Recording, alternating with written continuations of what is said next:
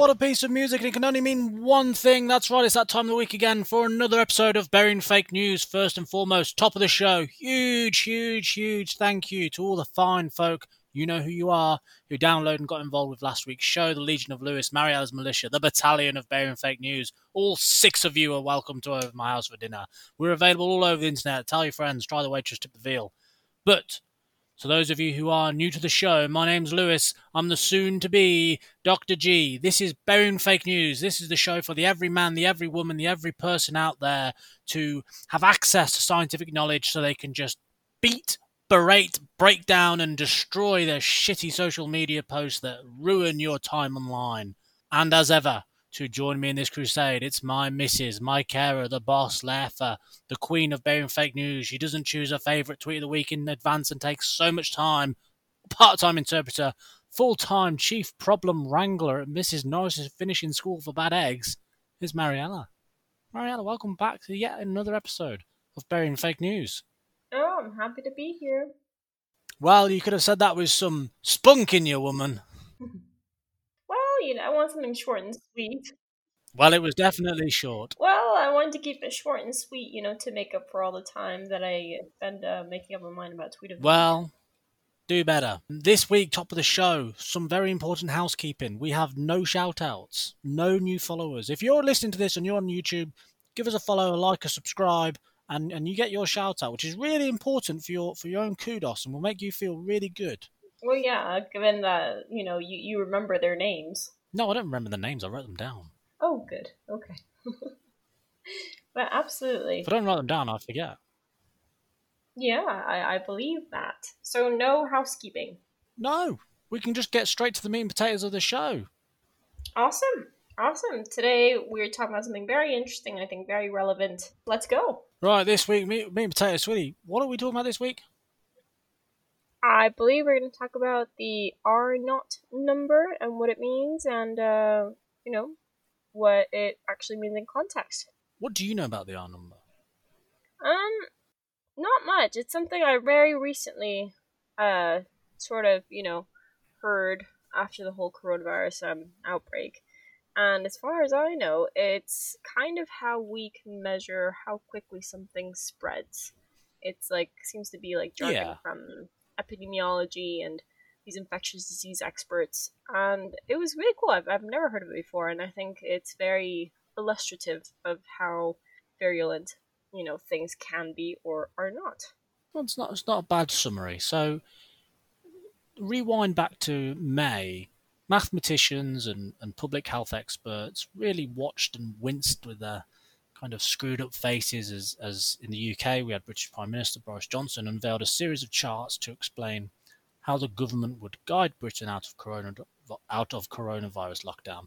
And the most prominent and colourful dial with a big needle hovering near a single digit, one. This dial indicated R, a now, as you say, totemic figure in in the COVID nineteen pandemic really brought to life through COVID. Johnson said the nation would set a COVID nineteen alert level and would be, uh, I believe this is a direct quote, primarily determined by the number of coronavirus cases and by R, the reproduction number. Hmm. To infectious disease experts, to infectious disease experts, Johnson's focus on the reproduction number as a guide uh, as as a guide as a as a guiding light for policy was very myopic. They they worried that placing too much weight on R, which was the average number of people each person with the disease goes on to infect. Hmm. Right. Mm-hmm, mm-hmm. So they worried about placing too much weight on R, the average number of people each person with the disease goes on to infect. And it's quite interesting, as you said, during this pandemic, R, this concept of R, has just transcended from pages of academic journals into day to day conversation by politicians, by newspapers, and by people, me and you, and, and podcasts, and framed as a number that will shape everybody's lives. Germany's Chancellor Angela Merkel explained uh, in a video in April, which was all over the place, that an R above 1 means an outbreak is growing and below one, it means that it is shrinking. In many countries, it is publicly reported every week. In June, uh, epidemiologists over at Harvard uh, Chan School of Public Health in Boston, Massachusetts, they announced on their website where they announced a website where anyone can look up the value for any country. And I'll just get that link for you now because it's quite a cool website. Cool. That's great. I love links and, you know, resources and everything like that with information I can look up myself. Where's that link gone? So if you go, oh, it's brilliant. So if you go to metrics.covid19-analysis.org, that's metrics.covid19-analysis.org. I'll put the link in the description, I promise. You can go to anywhere in the world and get the R number to date. So as we're recording on the 28th of, of August, Germany's is between 1.01 and 1.06. The UK between 1.08 and 1.13, not quite as good. In Mexico, baby, you're at 0.93 but 0.95. However, we will get into that why that's perhaps not as good as it seems. And America's between 0.94 and 0.94, which doesn't quite make no, sense no. unless they have some incredibly tight error bars. But regardless, I'll put that link in the description. That's a cool website, and anyone can can use that. Awesome. it's free. But this fascination might have turned into a, or I think it's turned into a really unhealthy political and media fixation. R is an imprecise estimate. It rests on many assumptions. And if you look at work from uh, Jeremy Rossman, who's a virologist out of the University of Kent, who's a really good uh, academic, he says, well, it doesn't capture the current status of an, of an epidemic. It can spike up and down when case numbers are low. It's an average for a population, and therefore it can hide local variations. Too much attention on it, which is kind of what has happened, can obscure the importance of other measures and other trends in numbers of new infections, deaths, and hospital admissions, and cohort surveys to see how many people in the population currently have the disease or have already had it. And a quote that I, that I lifted from uh, Mark Woolhouse, who's the who's an infectious disease expert at the University of Edinburgh, he, he, he come to say the quote Epidemiom I'll try that again. Epidemiologists are quite keen on downplaying R, but the politicians seem to have embraced it with enthusiasm. And that's I, I agree with this sentiment completely. And this is a, a man who's a member of the modelling group who advises the British government through this pandemic on how to respond. And he also went on to say that, quote, we're concerned that we've created a, a monster. R does not tell us what we need to know to manage this. Many policymakers understand this. No one else has linked R so tightly and explicitly to public policy as, as Boris did. Boris Johnson, UK Prime Minister, lad. And Rossman goes on to say that despite the coloured dial chart, it's not clear how much R is actually driving UK policy, coronavirus policy. And in the weeks after Johnson's announcements, the government didn't reference R again when it took measures to ease restrictions or lower the national level alert. So, researchers remain concerned that R is looming too large, is being used for purposes which it was never invented for, and it's not clear what actions they are or are not taking because of the R number. And they are concerned, and myself too as a fellow scientist, that they're giving it just too much prominence that's really interesting. Um, you know, it's because we hear it in our daily sort of, I guess, uh, communication now. We kind of start seeing, getting some insight into how mathematical models are just that, they're models, right? And while some data that is general can be very helpful to give us an idea of averages, of what we can sort of expect in a very large picture, um, it can also be flawed in the fact that it can be too generalized and not specific enough to drive things like policy. And um, and I, I think that with what you were saying is that some governments can have sort of try to, you know, have their policies driven by scientific models. But when we kind of limit, you know, into one thing like an R naught number or you know a specific model we kind of realize that it's actually you know scientists have a really like very big job it's a very reductionist view of the bigger picture yeah it's not fit for purpose so I'll Yeah. talk about the origins of R. Yeah. First, it was used about a century ago in, in, in dem- demography or demography. R originally measured the reproduction of people to deduce whether a population was growing or not growing. In epidemiology, the same principles apply. It measures the spread of infection within a population. So if R is 2, two infected people will on average infect four others, who will infect eight others, and so on and so on. The measure allows modelers to work out the possible extent of the spread, but not the speed at which the infection grows. Unless they are regularly testing an entire country's population, epidemiologists can't measure R directly, so it's usually estimated retrospectively. Disease modelers look at current and previous numbers of cases and deaths, make some assumptions to find infection numbers that could have explained the trend, and then derive R from these assumptions. Yeah. One variant of R, which is R naught, assumes that everybody in a population is susceptible to infection. And this usually isn't even true, but it might be when a new virus such as SARS CoV 2 emerges. So at the start of the pandemic, assessing R naught uh, and other metrics was quite crucial for epidemiologists building models of how the disease may spread. But when politicians and scientists talk about R, they usually mean another variant, which is also called RT. Or in some literature, it's called RE, effective R, which is calculated over time as an outbreak progresses and considers how some people might have gained immunity, um, perhaps because they've survived an infection, become vaccinated, or just genetically fortunate. So RT and R naught both vary with the social dynamics of any of a given population, which is going to vary from sometimes region to region. Even an easily transmitted virus will have trouble spreading in a region where people rarely meet, like the Highlands. In January, the COVID nineteen R naught in Wuhan in Wuhan in China was calculated. Where are my notes? Was calculated to be between two and three.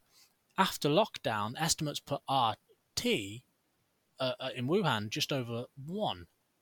So there is a like a lagging phase. So to work working out RT involves trade-offs and compromise. Confirmed cases and mortality figures can be used to infer the total numbers of cases and infections, but both come with this lag phase, this significant lag, which scientists estimate could be anything from a week to three weeks or more. If you have your RT estimate lagging by 10 days, possibly two weeks, then it's not going to be that useful as a real time decision making tool.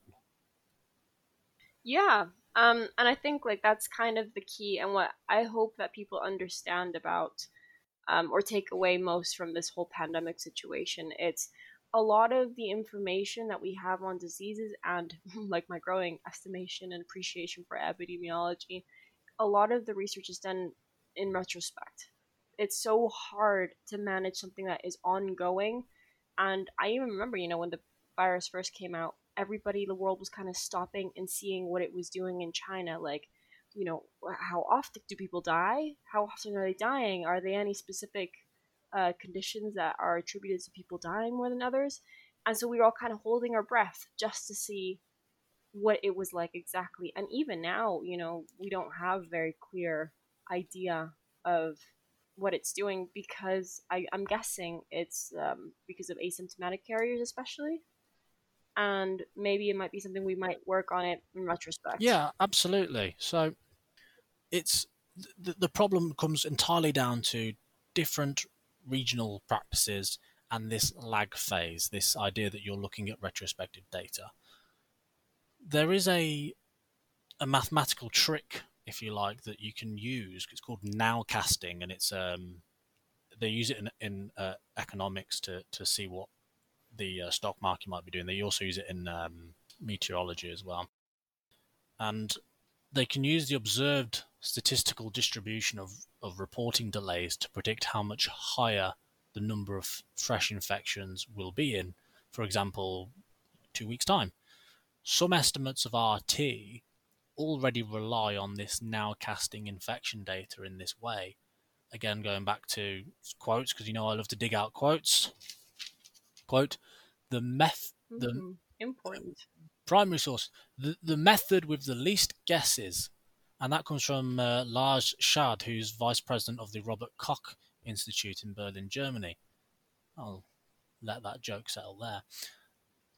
And that was uh, Germany's main public health agency, which reports their daily um, R value or RE value, as well as their seven day RT value based on infections reported by state health authorities. Right Mm-hmm. mm-hmm. now casting infections eh, on on the basis of trends in the past is quite tricky but mortality data comes with an even longer lag because of the extra time someone has the disease before they succumb to it and because of the paperwork involved in registering deaths as, as, as with anywhere which can take extra weeks or months to, to file. So a group led by sheila bird over at cambridge university um, published uh, nowcast data of COVID 19 deaths in English hospitals, but they can't yet do the same with separate set of deaths compiled by the ONS, which is the British Office of National Statistics, because the British of National, the Office of National Statistics, sweetie, why can't I say this word right? Compiled by the Office of National. I'll try again. try again. Try again. You've got this. You get closer. Right. A very clever edit because I can say the word statistics, people. Here we go. Compiled by the Office of National Statistics because the researchers don't have access to the necessary data on registration delays and the time difference between when a death occurred and when the ONS reported it. And then there comes with extra uncertainty because an issue with the nowcasting um, approach or application or mathematical trick is that it swaps one problem for another, essentially. And uh, this this is kind of idea is also agreed by Sebastian Funk, who's a disease modeler out of uh, London School of Hygiene and Tropical Medicine, and he's also advising the government. He's a part of the SAGE group who's advising the government on the pandemic now, and they're saying that you can try to do that, but for obvious reasons, it always comes with uncertainty. There's no way that you can know how many cases would still be observed that haven't already been infected. Wow. Yeah. Other data on the pandemic's progress can feed into estimates of RT by serving as proxies for infections and social behaviour. One is hospital intensive care admissions, another is results from random tests in other populations, see how many people currently have COVID 19 or have had it. Researchers also conduct contact surveys, which ask people who they mix with and can be used to infer changes on R on the basis of estimates of how many others an infected person could potentially meet. Although these are also time consuming and could cover relatively small groups or pockets of people. Contact surveys over in China show daily contacts were reduced by seven to eight fold during COVID 19 social distancing period when most interactions were restricted to the household. And I do have a, as a, a I, d- I do have a citation for that, Hmm. that fa- fact as well. A- another way to observe Oh, trends in people's movements is to use location data based on the signals from mobile phones, which has been published by Facebook and Google.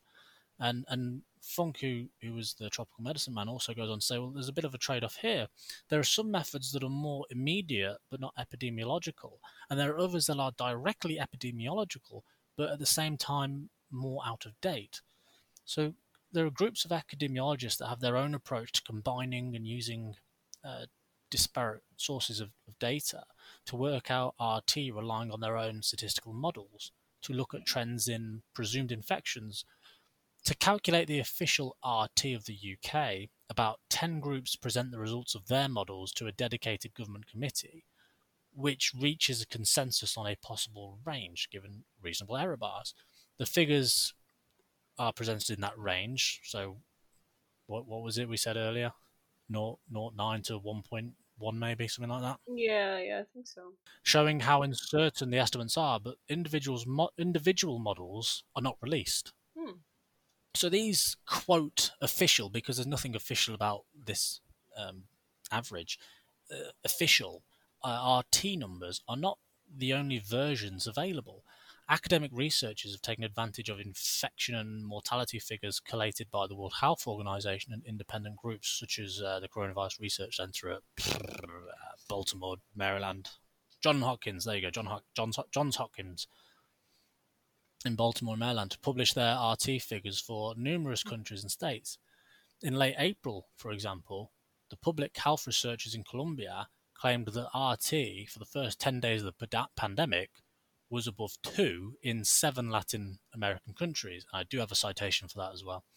The Harvard researchers website estimates that R is above 1 in more than 30 US states. So even non-experts can use plug-and-play formulas to create their own variants of R, which can lead to further problems. Hmm. Yeah, it sounds like they kind of use averages of averages of averages yeah. in some cases, and it's you know making policies on this with assumptions. So in May, um, local newspapers across England ran stories claiming to reveal regional RT values for specific towns and cities. So the Swindon Advertiser claimed the town's RT was perhaps 0.35, one of the lowest in the UK. But officials at Brighton and Hove City Council, which was labelled the fourth highest RT at 1.7, issued a statement calling the figures misleading and potentially dangerous. Quote, it is not possible to calculate meaningful R values at a very local level and that was by Alistair Hill, who's the hmm. public health official on the, the council over there. The figures were not, as it turned out, RT values at all. They all came from an index created by the founders of London based analytics group startup called uh, DexZero.com. That index is termed RZ. Oh, wow. That was intended to show how fast local epidemics were growing on the basis of case data from local authorities it's not an established variable in epidemiology. Oh, wow. So on the 7th of June, the founders withdrew their page completely from public access and said it had been, quote, interpreted out of context and scope of its original intention. Fucking tallied me.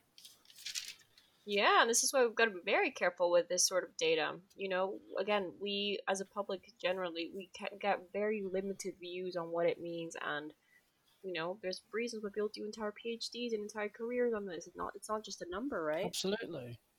It's, it's an average and, and, and it does have drawbacks. So an important aspect of RT is that it, it represents only an average across a region. This average can miss regional clusters of infection. Conversely, high indices of infection among a sparsely distant, a smaller subsection of a population can sway larger regions' RT value.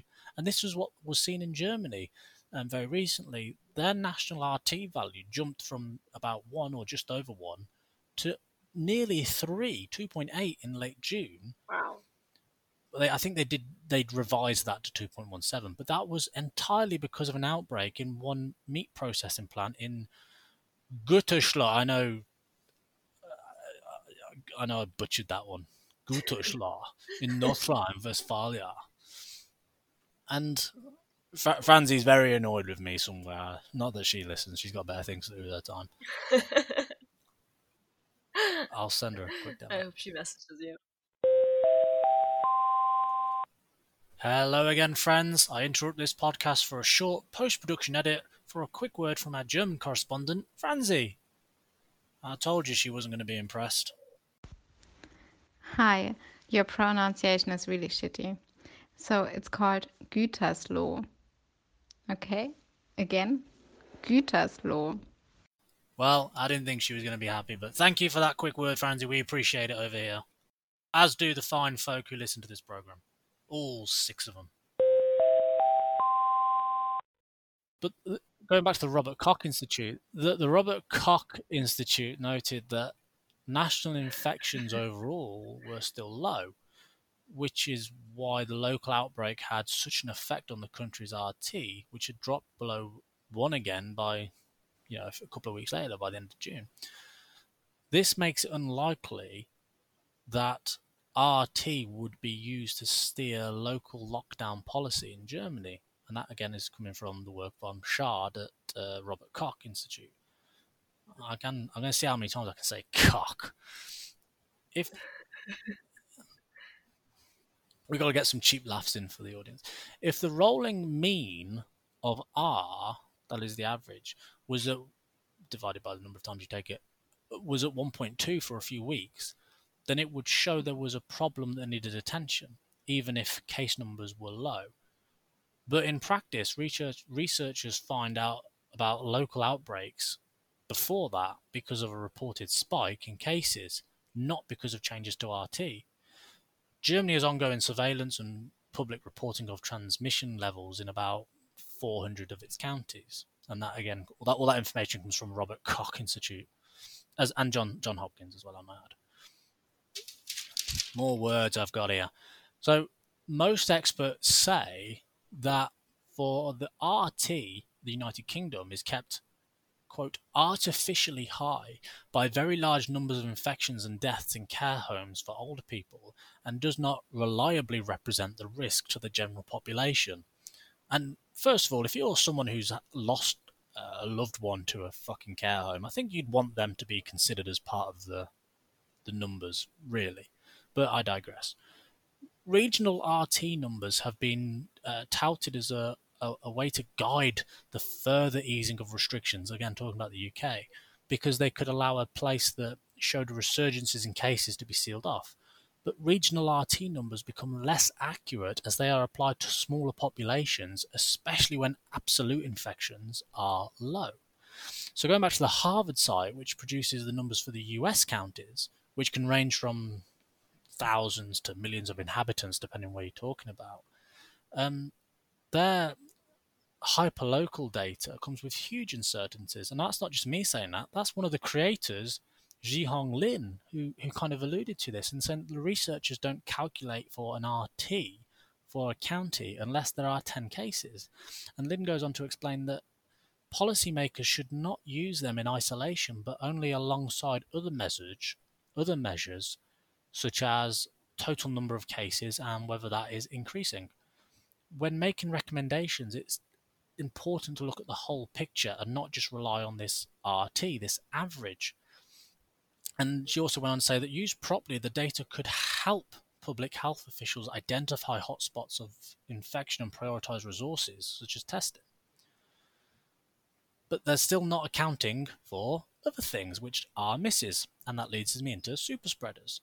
Another subtly not captured by RT, and that is people who may never infect others and there are a few who infect everyone they meet, and they're known as super spreaders. And they pass on disease many, many more times than the average person was, perhaps because they mingle in crowded indoor events where the virus spreads more easily. Maybe they go to church services, choirs, nightclubs. Um, they have Children. big families. They live children. They live in multi generational households, and they have ex- large extended family in the street. Blah blah blah. As few as ten to twenty percent of infected people seem to cause about 80% of the new cases. And that's, again, using data from uh, Luang's site. They use epidemiologists actually describe this using a dispersion parameter called K, but it depicts the variation in viral transmission amongst infected hosts. But that's K is another thing, and it's more mass I don't want to get into. So that means that bans on certain crowded indoor activities could have more benefited than blanket restrictions introduced whenever the RT value hits 1. When countries consider when to reopen schools and offices, as we are doing over here, the key question is not only RT, but what the actual number of infected people walking around is. So Denmark and the UK have similar RT values, for instance, but because the number of infected people walking around Denmark is approximately 10 times lower based on their data, it's safer for their schools to be reopened. And another Woolhouse quote here from uh, from from Cambridge: when infection numbers are low, maybe you don't care so much about the reproduction number or what the reproduction number is, or at least don't care if there's some uncertainty in it. Hmm. That's very But interesting. this will be whether the country overreacts if case numbers are low, but modelers estimate that the R is above 1. Hmm. So all that demotes the usefulness of R is, in terms of deciding policy, it, it, it does. It, it, can, it doesn't disqualify it entirely, but it demotes its helpfulness, its usefulness, and certainly in the United Kingdom, I think the general consensus is that it's far more important to watch for clusters of cases and set up comprehensive systems in place to test and trace contacts and isolate those infected than just to watch this needle swinging back and forth on our fucking colourful dial of an average, which is not representative. Yeah, absolutely. You know, there is so much information. I'm still trying to process all of it. But, you know, while I can't comment on specific bits, I think, like, in general, what we're seeing is we have a very useful tool, and mathematical modeling is so useful, and it's probably, you know, more accurate than we think it is. But when it's used in isolation, or we only pick and choose what bits we we actually implement, it can lack a lot of perspective, and it can lack a lot of um, information that's vital for making decisions too. Once more, seeing kind of like this Absolutely. break between academics and people who know and policymakers and action takers, you know? Um, and I think, like, uh, you know, you've talked about the UK. I think a big issue with Mexico was, and this is a bit of a rant complaining about how it's been handled, is that we've had good epidemiologists and um, scientists talk to us about our case. But what always would bother me about um, what they would say is that early on in the outbreak, they said, this is what the model looks like. The peak will be, you know, a month from now. And obviously, as time went on, they would move that peak, um, you know, to the next month and two more weeks and the next month. And I was thinking this whole time, you know, mathematical modeling also can take into account behaviors, but only to a certain extent. You know, it's assuming that things stay constant. It's assuming that everybody behaves on Mother's Day, where everybody just went out and you know saw their mothers, and of course we saw a spike in cases two weeks later. Um, and this is where we have to be careful about exposing, you know, these very specific um, bits of knowledge to the general public because a lot of time, you know, in the attempt to reduce them and make them simple to understand, we end up just reducing what it actually means and all the assumptions, like you were saying, that we make along with them. So, like you said, you know, it's not Correct. just a little dial that goes up and down that we have to be looking for. Um, and we probably need to be looking at more things and different aspects of the pandemic to be evaluating what we should be doing next as a society and as a government. I, agree. And, and speaking about what we should be doing next, I think we should uh, move on to our next part. But before I do, I did say I had a few citations. So I used three sources, and I just want to let the people know where I got a lot of my Awesome. information from for We this love episode, so they too can share it. Most people wouldn't give a flying fuck, but there might be some hardcore listeners out there. So the first one I got was from the Lancet, and this was from Kucharski et al. Uh, Lancet, volume 20, uh, 553 to 558 of 2020, and it is the early dynamics. Early dynamics of transmission and control of COVID 19, colon, a mathematical modeling study. So if you just either search Kucharski et al. Lancet, or you just search early dynamics of transmission and control of COVID 19, a mathematical modeling study, that in the Lancet will give you a the paper there that they used and what they found, and they basically they declined in Wuhan during late January, and it was that kind of data that set I was pulling on. The other citation that I used, and this was a science paper, another 2020 paper, and it was changes in contact patterns shape the dynamics of the COVID 19 outbreak in China. And I also used a paper from the International Journal of Infectious Diseases, and it was effective reproductive number estimation for initial stage of COVID 19 pandemic in Latin American countries. Those were my three citations that I used to draw on this, as well as a bit of Googling here and there, and you know, institutional sites like the Robert Koch Institute, John Hopkins University, that website I'm going to link, the metrics.covid19-analysis.org, whatever it is, link in the description, go check it out. Awesome. But with that being said, it's time to move on to my favourite. I'm going to get it right this week. The quick fire, not so quick fire, but sometimes quick fire round. Good job. I think we had enough with the statistics. Uh, I'm going to say it one more time for effect. quick fire, not so quickfire. It's not a quickfire round. Ah, math sucks, but it's very important. All right, so here are the questions for our quickfire, not so quickfire, but sometimes quickfire round. This might be a quick one, it might not be, because I think there's some pretty interesting questions here. All right, number one. So, how is the R number calculated? What's the formula? Oh, the formula is. I don't know what the formula is. I can tell you how it's done. It's. I don't know what the fucking formula is. The thing is, right, okay, so the formula, as I said, there is more than R. There's R naught, there's RT, there's RE, and there's RZ. Everyone who has their own model has their own way to calculate it.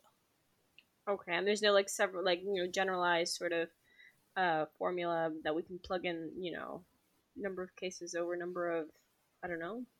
No, it's an imprecise estimate that rests on assumptions, and the assumptions will change depending on who's making the modeling and where they are. You know, someone who's in China who sees how the people of China behave with each other in a city may be different to the people in a Chinese village out somewhere to a UK city to a UK village somewhere. Hmm. All right, number two, and I think this one could be pretty interesting. What illness has the highest or some of the highest R numbers that we know? Um, I don't know if this is a fair question because the plague had a wonderful transmission rate, but it was at a time when people didn't understand how not to get the plague. As far as I know, so far it's measles, and I think their R number is like fifteen or something like that. It's something very insane. Um, equally, this is why you know we do this sort of research in retrospect, and why we definitely vaccinate you know people for it because it is very, very, very contagious. Well, thank God we have a vaccine for it. Yeah, yeah. So I, that's the only one that I know of that was like astonishingly high. There was several others that I know are higher, but I'm not too sure what they are. I wouldn't I wouldn't know without looking or without googling, but I mean, if we're going to be talking out loud very quickly, the flu, pneumonia, I would say, you know, they they can have not maybe a hugely high R rate, but you know, freshers flu, everyone seems to get that at the same kind of time. So Well, one of the questions is, is actually, you know, the common flu. How? uh What's the R? what's the R rate of the common flu? yeah. Well, I've I've got it up now. It's So I've got it up as well. So the R naught, Mhm. which is the value for it, is about one point three. all right. So it's actually not as uh not as uh, severe as I thought it'd be. There's some really interesting ones up here. I don't know if you and I are both looking at the same page. Number one is measles, with an R naught number of between 12 and 18, something that we do vaccinate for. Second of all is chicken pox, um, something you can also get vaccinated for. That is Mm. 10 and 12. And then we've got mumps, that's similar, 10 and 12 Oh. polio, rubella, pertussis. diseases. Yeah, and these are things that, again, um, I think because we don't see it as much, we kind of forget how, you know, common we kind of live with disease in general. So, Yeah. but Did you ever have chicken pox as a kid? no, I was vaccinated. I wasn't vaccinated, but I never got it. Oh gosh, well now you're just frightening me. But no, I was vaccinated against everything that there was possibly a vaccine for. But I know it's a very common practice that, you know, when somebody gets chickenpox, you kind of crowd them together to make sure that you get it as a kid.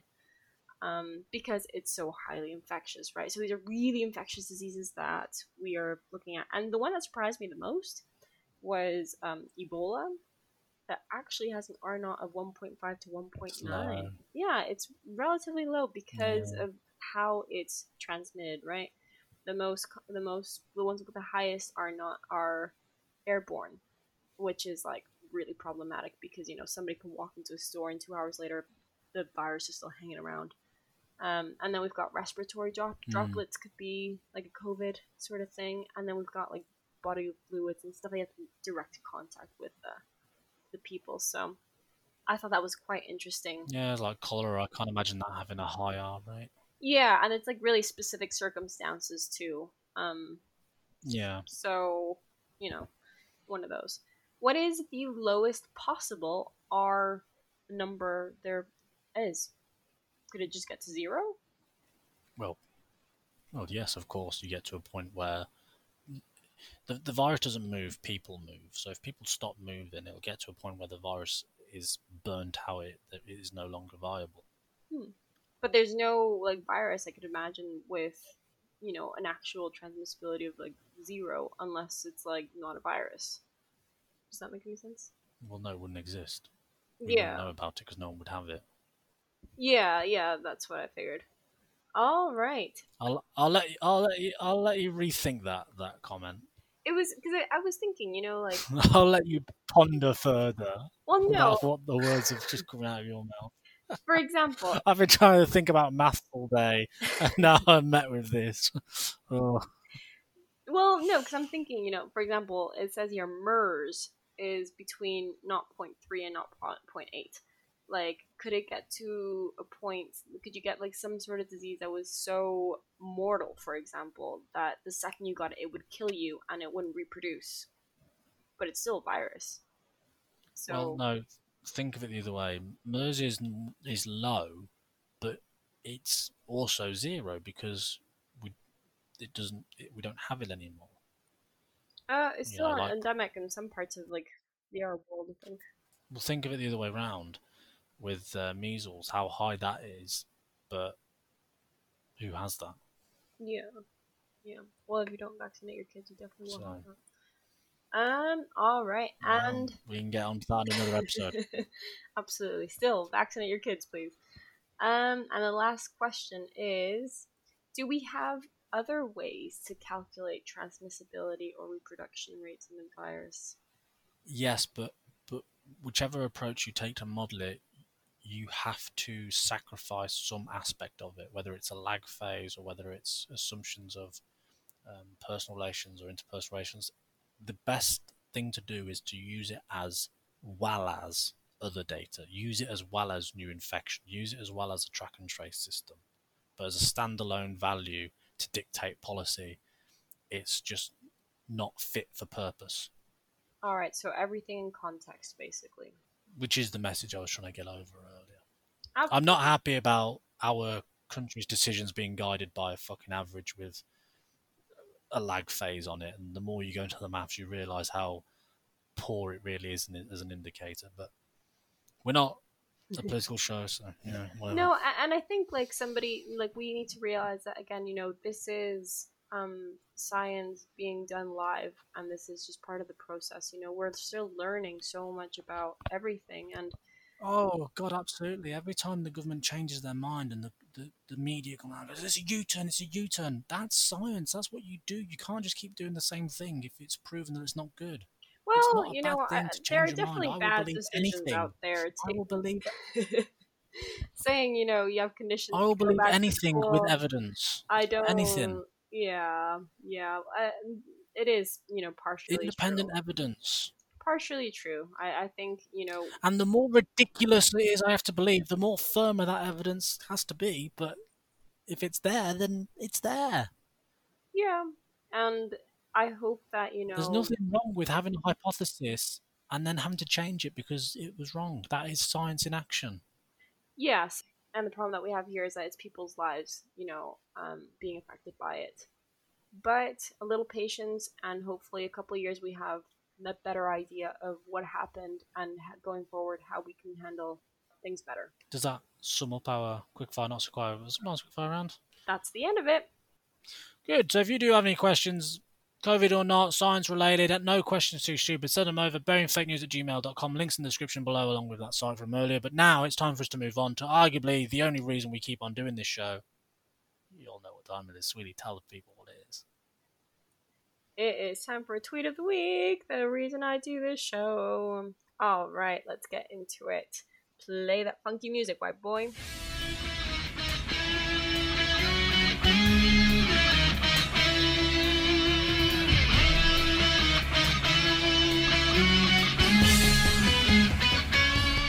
Oh my god, that music can only mean one thing. It's tweet of the week. This is the part of the show where we scour social media for the most stupid, backward, inbred, drool, knuckle dragging tweets that you can find, and Facebook posts and other social media areas from people who just don't understand science, don't believe science. The uh, what do they call themselves? We're, we're the sheeple, is it? The sheeple, yes. those those people, you know they are. They've got hashtag two A and MAGA, and they've all got fucking flags and shit in their pictures and God and blah blah blah. And with that being said, Sweetie, you've got me in front of us. Kick us off number one. All right, number one says our number complete hogwash. So-called scientists, so-called experts don't know anything. Me and my cat discussed this last night. He told me he only knows one person for eight months who has had so-called COVID, and then it was just cough, which went away. I had to like read that one several times. Me and my cat. Compelling stuff. My cat. I wonder what his cat Yeah, I, says. I, I think that's an autocorrect error. Uh, I, it I has to be an hope so. autocorrect error. Like, I'm not sure how, but yeah, me and my pussy just chilling. My god, I like my cat. Oh, your cat must have some insightful things to say about the situation then. Bloody cats. Number two, I'd believe it if he did a dog. Number two, it's strange how they don't need the R number anymore to lock places down and continue with their rules, masks and SD, etc. The great pandemic hoax. oh my gosh. What's SD? Uh, Smackdown? I'd have no idea what SD is. I don't know if it's SmackDown, but oh my gosh. Social distancing, that's what it Beyond is. me, I have no idea. Ah, yes, that I'm glad someone's. Ah, I must. Yes. SmackDown. that makes more sense. Just- my my brain cells, both of them were just vacant there, Absolutely. Oh gosh. thinking about cats. Yeah. Alright, number three. Bollocks. Scientists are not worth anymore, especially ones that make up a sorcery like our number. Deaths are below average. It's five weeks now. Seems like COVID has killed people who would have died anyway in a few weeks' time. Hashtag hoax. Hashtag hoax virus. Oh my gosh. Sorcery. Uh, Like- sorcery. See, this is, someone sit there and they try to learn calculus 101 and they're just like, nah, this ain't real. This is sorcery. Like y equals mx plus c. And they're just like, mm, this is sorcery. yeah. I, I Just because you can't understand maths doesn't mean it's sorcery, you fucking idiot. That's the thing, right? Oh. Like, I can imagine someone, you know, finishing their PhD and doing all this research to be like, oh, yes, the R number is sorcery. Like, dude, I studied for like 10 plus years for you to call it sorcery. Are you kidding me? Oh my gosh. Yeah, like I said, if you can't understand, it does not mean it's sorcery, so. I, I don't disagree. The, the, the maths and the modelling is complex, but it has to be because it's quite a complex, dynamic situation that we're trying to solve for. So Yeah, yeah, it would and be again, we hard. have experts for you probably this. would understand it unless it's your field. Yeah. sorcery. Sorcery. Number four. Incredible that London's R number is so low. Are they a communist state now? Great news, though. I did not expect that. I think this is one from Oh one of oh my our friends across the pond. Are they a communist state now? Gonna, let me. Let me I was gonna say, let me reread that. Incredible, London's R number so low. Are they a communist state now? Great news, though. I can't work out where the accent was going, but I enjoyed doing it. Oh my gosh. I love it. And, you know, I don't know, maybe it's the sorcery or communist. We have to get a communist related tweet. If you're new, every week we talk about something uh, science related. Quite a lot of it has been COVID because of how topical it is and relevant it is to everyone right now.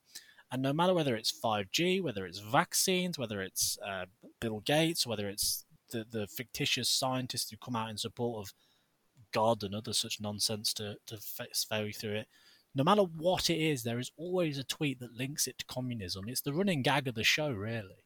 I know. I, I mean, now at least we've got the sorcery to, you know, mix it up, but it's always communism. Are they a communist state?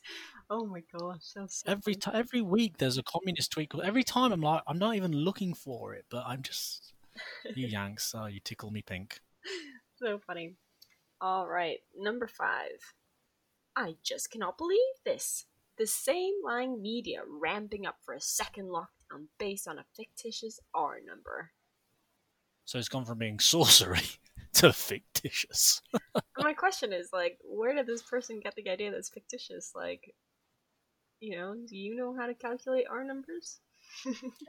to be honest i do somewhat not agree with this post, but I agree with the misunderstanding of what's going on because of all like what I referred to with the local, you know, the Swindon Express saying that their lockdown data was one thing, and then Brighton saying that their number was something else, and then all of them having to be pulled because they come from somewhere else completely on the RZ number.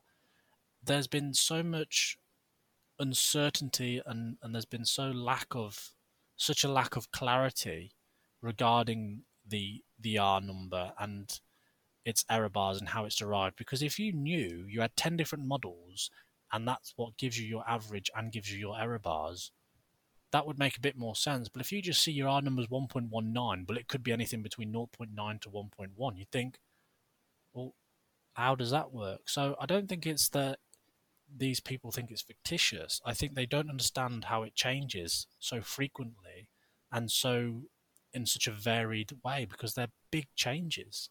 Yeah, and I think this is this has to do with like what we're saying about science communication. You know, we've seen how science really Uh, lacks yeah. communication, and on the one hand, you kind of want to educate the public on what an R number is and other stuff is, and at the same time, you don't want to overburden them with you know information that at the same time is super essential for the context, and it's a hard one. It's a hard one.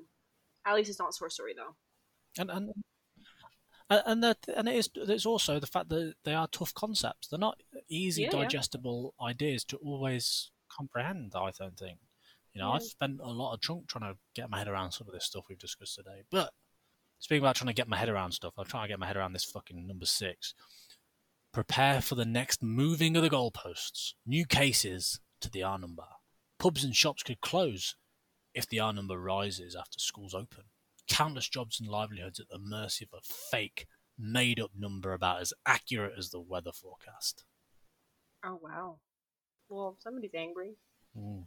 And and again, I, I kind of want to ridicule it because you're an idiot, but equally, we are having policy shaped by an average, which it shouldn't almost entirely by an average. Apparently, well, we don't know if it is or it isn't. But secondly, the idea of it being made up number about as accurate as the weather forecast. The weather forecast is also a, a model predictions based on current data, I was gonna say the actual so weather forecast really is not actually such a bad comparison. I don't think it's a fake made up number. No, But I think the weather forecast is actually a pretty good analogy for what it is, you know, from what I understand. It's you know, educated guesses, averages taken into account, and it's not wrong. It's just maybe not right in your region, or maybe, you know, a little bit off, or maybe, you know, so interesting. it, it, it's just been poorly explained to people, and, and so much is riding on it. Yeah, absolutely.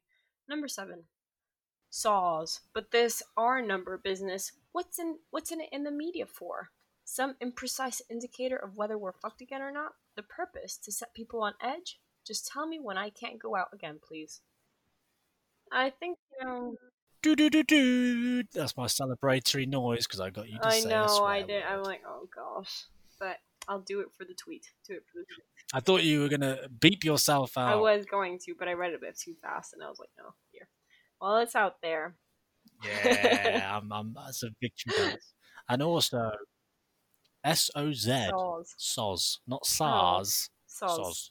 I don't. ever- I don't ever say saws. saws. So S O Z, SOZ. So SOZ, SOZ about that. saws. I didn't even like listen to the tweet. I was too excited about you swearing. Ugh. It's just the same stuff. Imprecise indicator. Blah blah blah. Agreed. Number eight. They can't comment on deaths because they're so low. They can't comment on hospitalizations because they're also so low. So they decide to spread fear by talking about this bollocks our number instead. So low. So how low can you go? Low, low. Deaths. So low. I made that last bit. Yeah, it, it actually ends with instead. yeah, another you know Yeah. Somebody who doesn't understand it right, and I think it's like this is where people maybe get exploited. It is. This is. Yeah, it's not ridicule. uh, You know, it's not like the usual tweets of the week where we have all sorts of nonsense being conjured up. This is just comes completely down to people not understanding what the R number is, not it not being explained to them in a way that makes sense for them, as well as them seeing that the the policy is being shaped almost entirely by it, and they don't understand how. Essentially, And I think it must be tough to kind of just hear these random numbers and not really know what it means. You know, like is one low? Why do we keep it below one? What does that mean? You know, what if it was fifteen? What would that mean? yeah, So we lack a lot of context when it comes to like you know what it actually means, because even if hospitalizations were low and deaths were low, we you know you still want to encourage the public to stay inside or to take precautions. And if that's the way they're doing it, then it's not coming across very clearly. All right, number nine. Do you know all about the 60,000 plus they said died from it? The numbers are inflated just like the R number between 0.9 and 1.1. So you're telling me we are in the worst situation now to when it first broke out? It's all bollocks. It's overhyped. Yeah. That's the second time you said bollocks today. I as well. know. Is bollocks a swear word over the? No, it's kind of I would find it kind I find it kind of charming. But I don't know. I mean, I think that you kind of rig these tweets. It means testicles, by the way. Oh, that's not so cute anymore. But We do have no such gerrymandering here, thank you very much. How dare you accuse me of such impotence? I don't know. It sounds like you were really trying to get me to swear there in some of these tweets. So No, I think this is. I think your accusations of gerrymandering, fiddling, uh, and impotence are disgraceful. I think they, they are a slap in the face of the integrity of Lisbon fake news and this very serious show, which we put out to the millions of people every single week without fail. awesome. How dare you? I'm disgusted. I'm hurt, and and sore, and I will accept nudes as, as an apology. Gosh, I'm not going to comment on this any further. I shall be refreshing my Snapchat imminently. But before I do so, let me read you number 10. Number 10 is the palate cleanser tweet, people. Number 10 is just to show there are still leaders of truth out there and they're still willing to tweet normal things that make sense. And again, we didn't ridicule or blister too many people today. But before we get there, what was your favourite, sweetie? Oh, it has to be number one. I still. There's something so funny about me and my cat discussed this last night. I think Chatting it's to so the cat, funny. he says, nah, fam. And I like that. It's like it even says like he only knows one person for eight months. Who does the cat? Who does the cat know? yeah, yeah. So that one's still. I think I think my one favourite is also number one. yeah, my, my favorite is number one as well. But just so we don't pick the same thing, I'll I'll just have a quick scan if I can pick a, another one that I haven't read yet. Uh, doodle-doo-doo. Soz, but this our number business. What's in it for the media? Some imprecise indicator where we're fucked again or not. The purpose is set people on edge. Just tell me when I can go out again, please.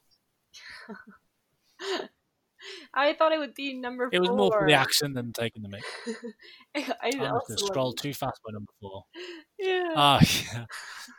Yeah, incredible. When is our number so low? Are they a communist state now? Great news, though. I thought that was really funny. That a communist state. So between that one and me and my cat are Maybe, maybe, up there. maybe as I say, maybe it was someone who's just not doesn't live in London, but thinks that the rest of it is communism, like someone who's Scottish. Incredible that London's R number is so low. Are they a communist state now? Great news, though. My we are poor- making so poor many Scottish assumptions accent. now.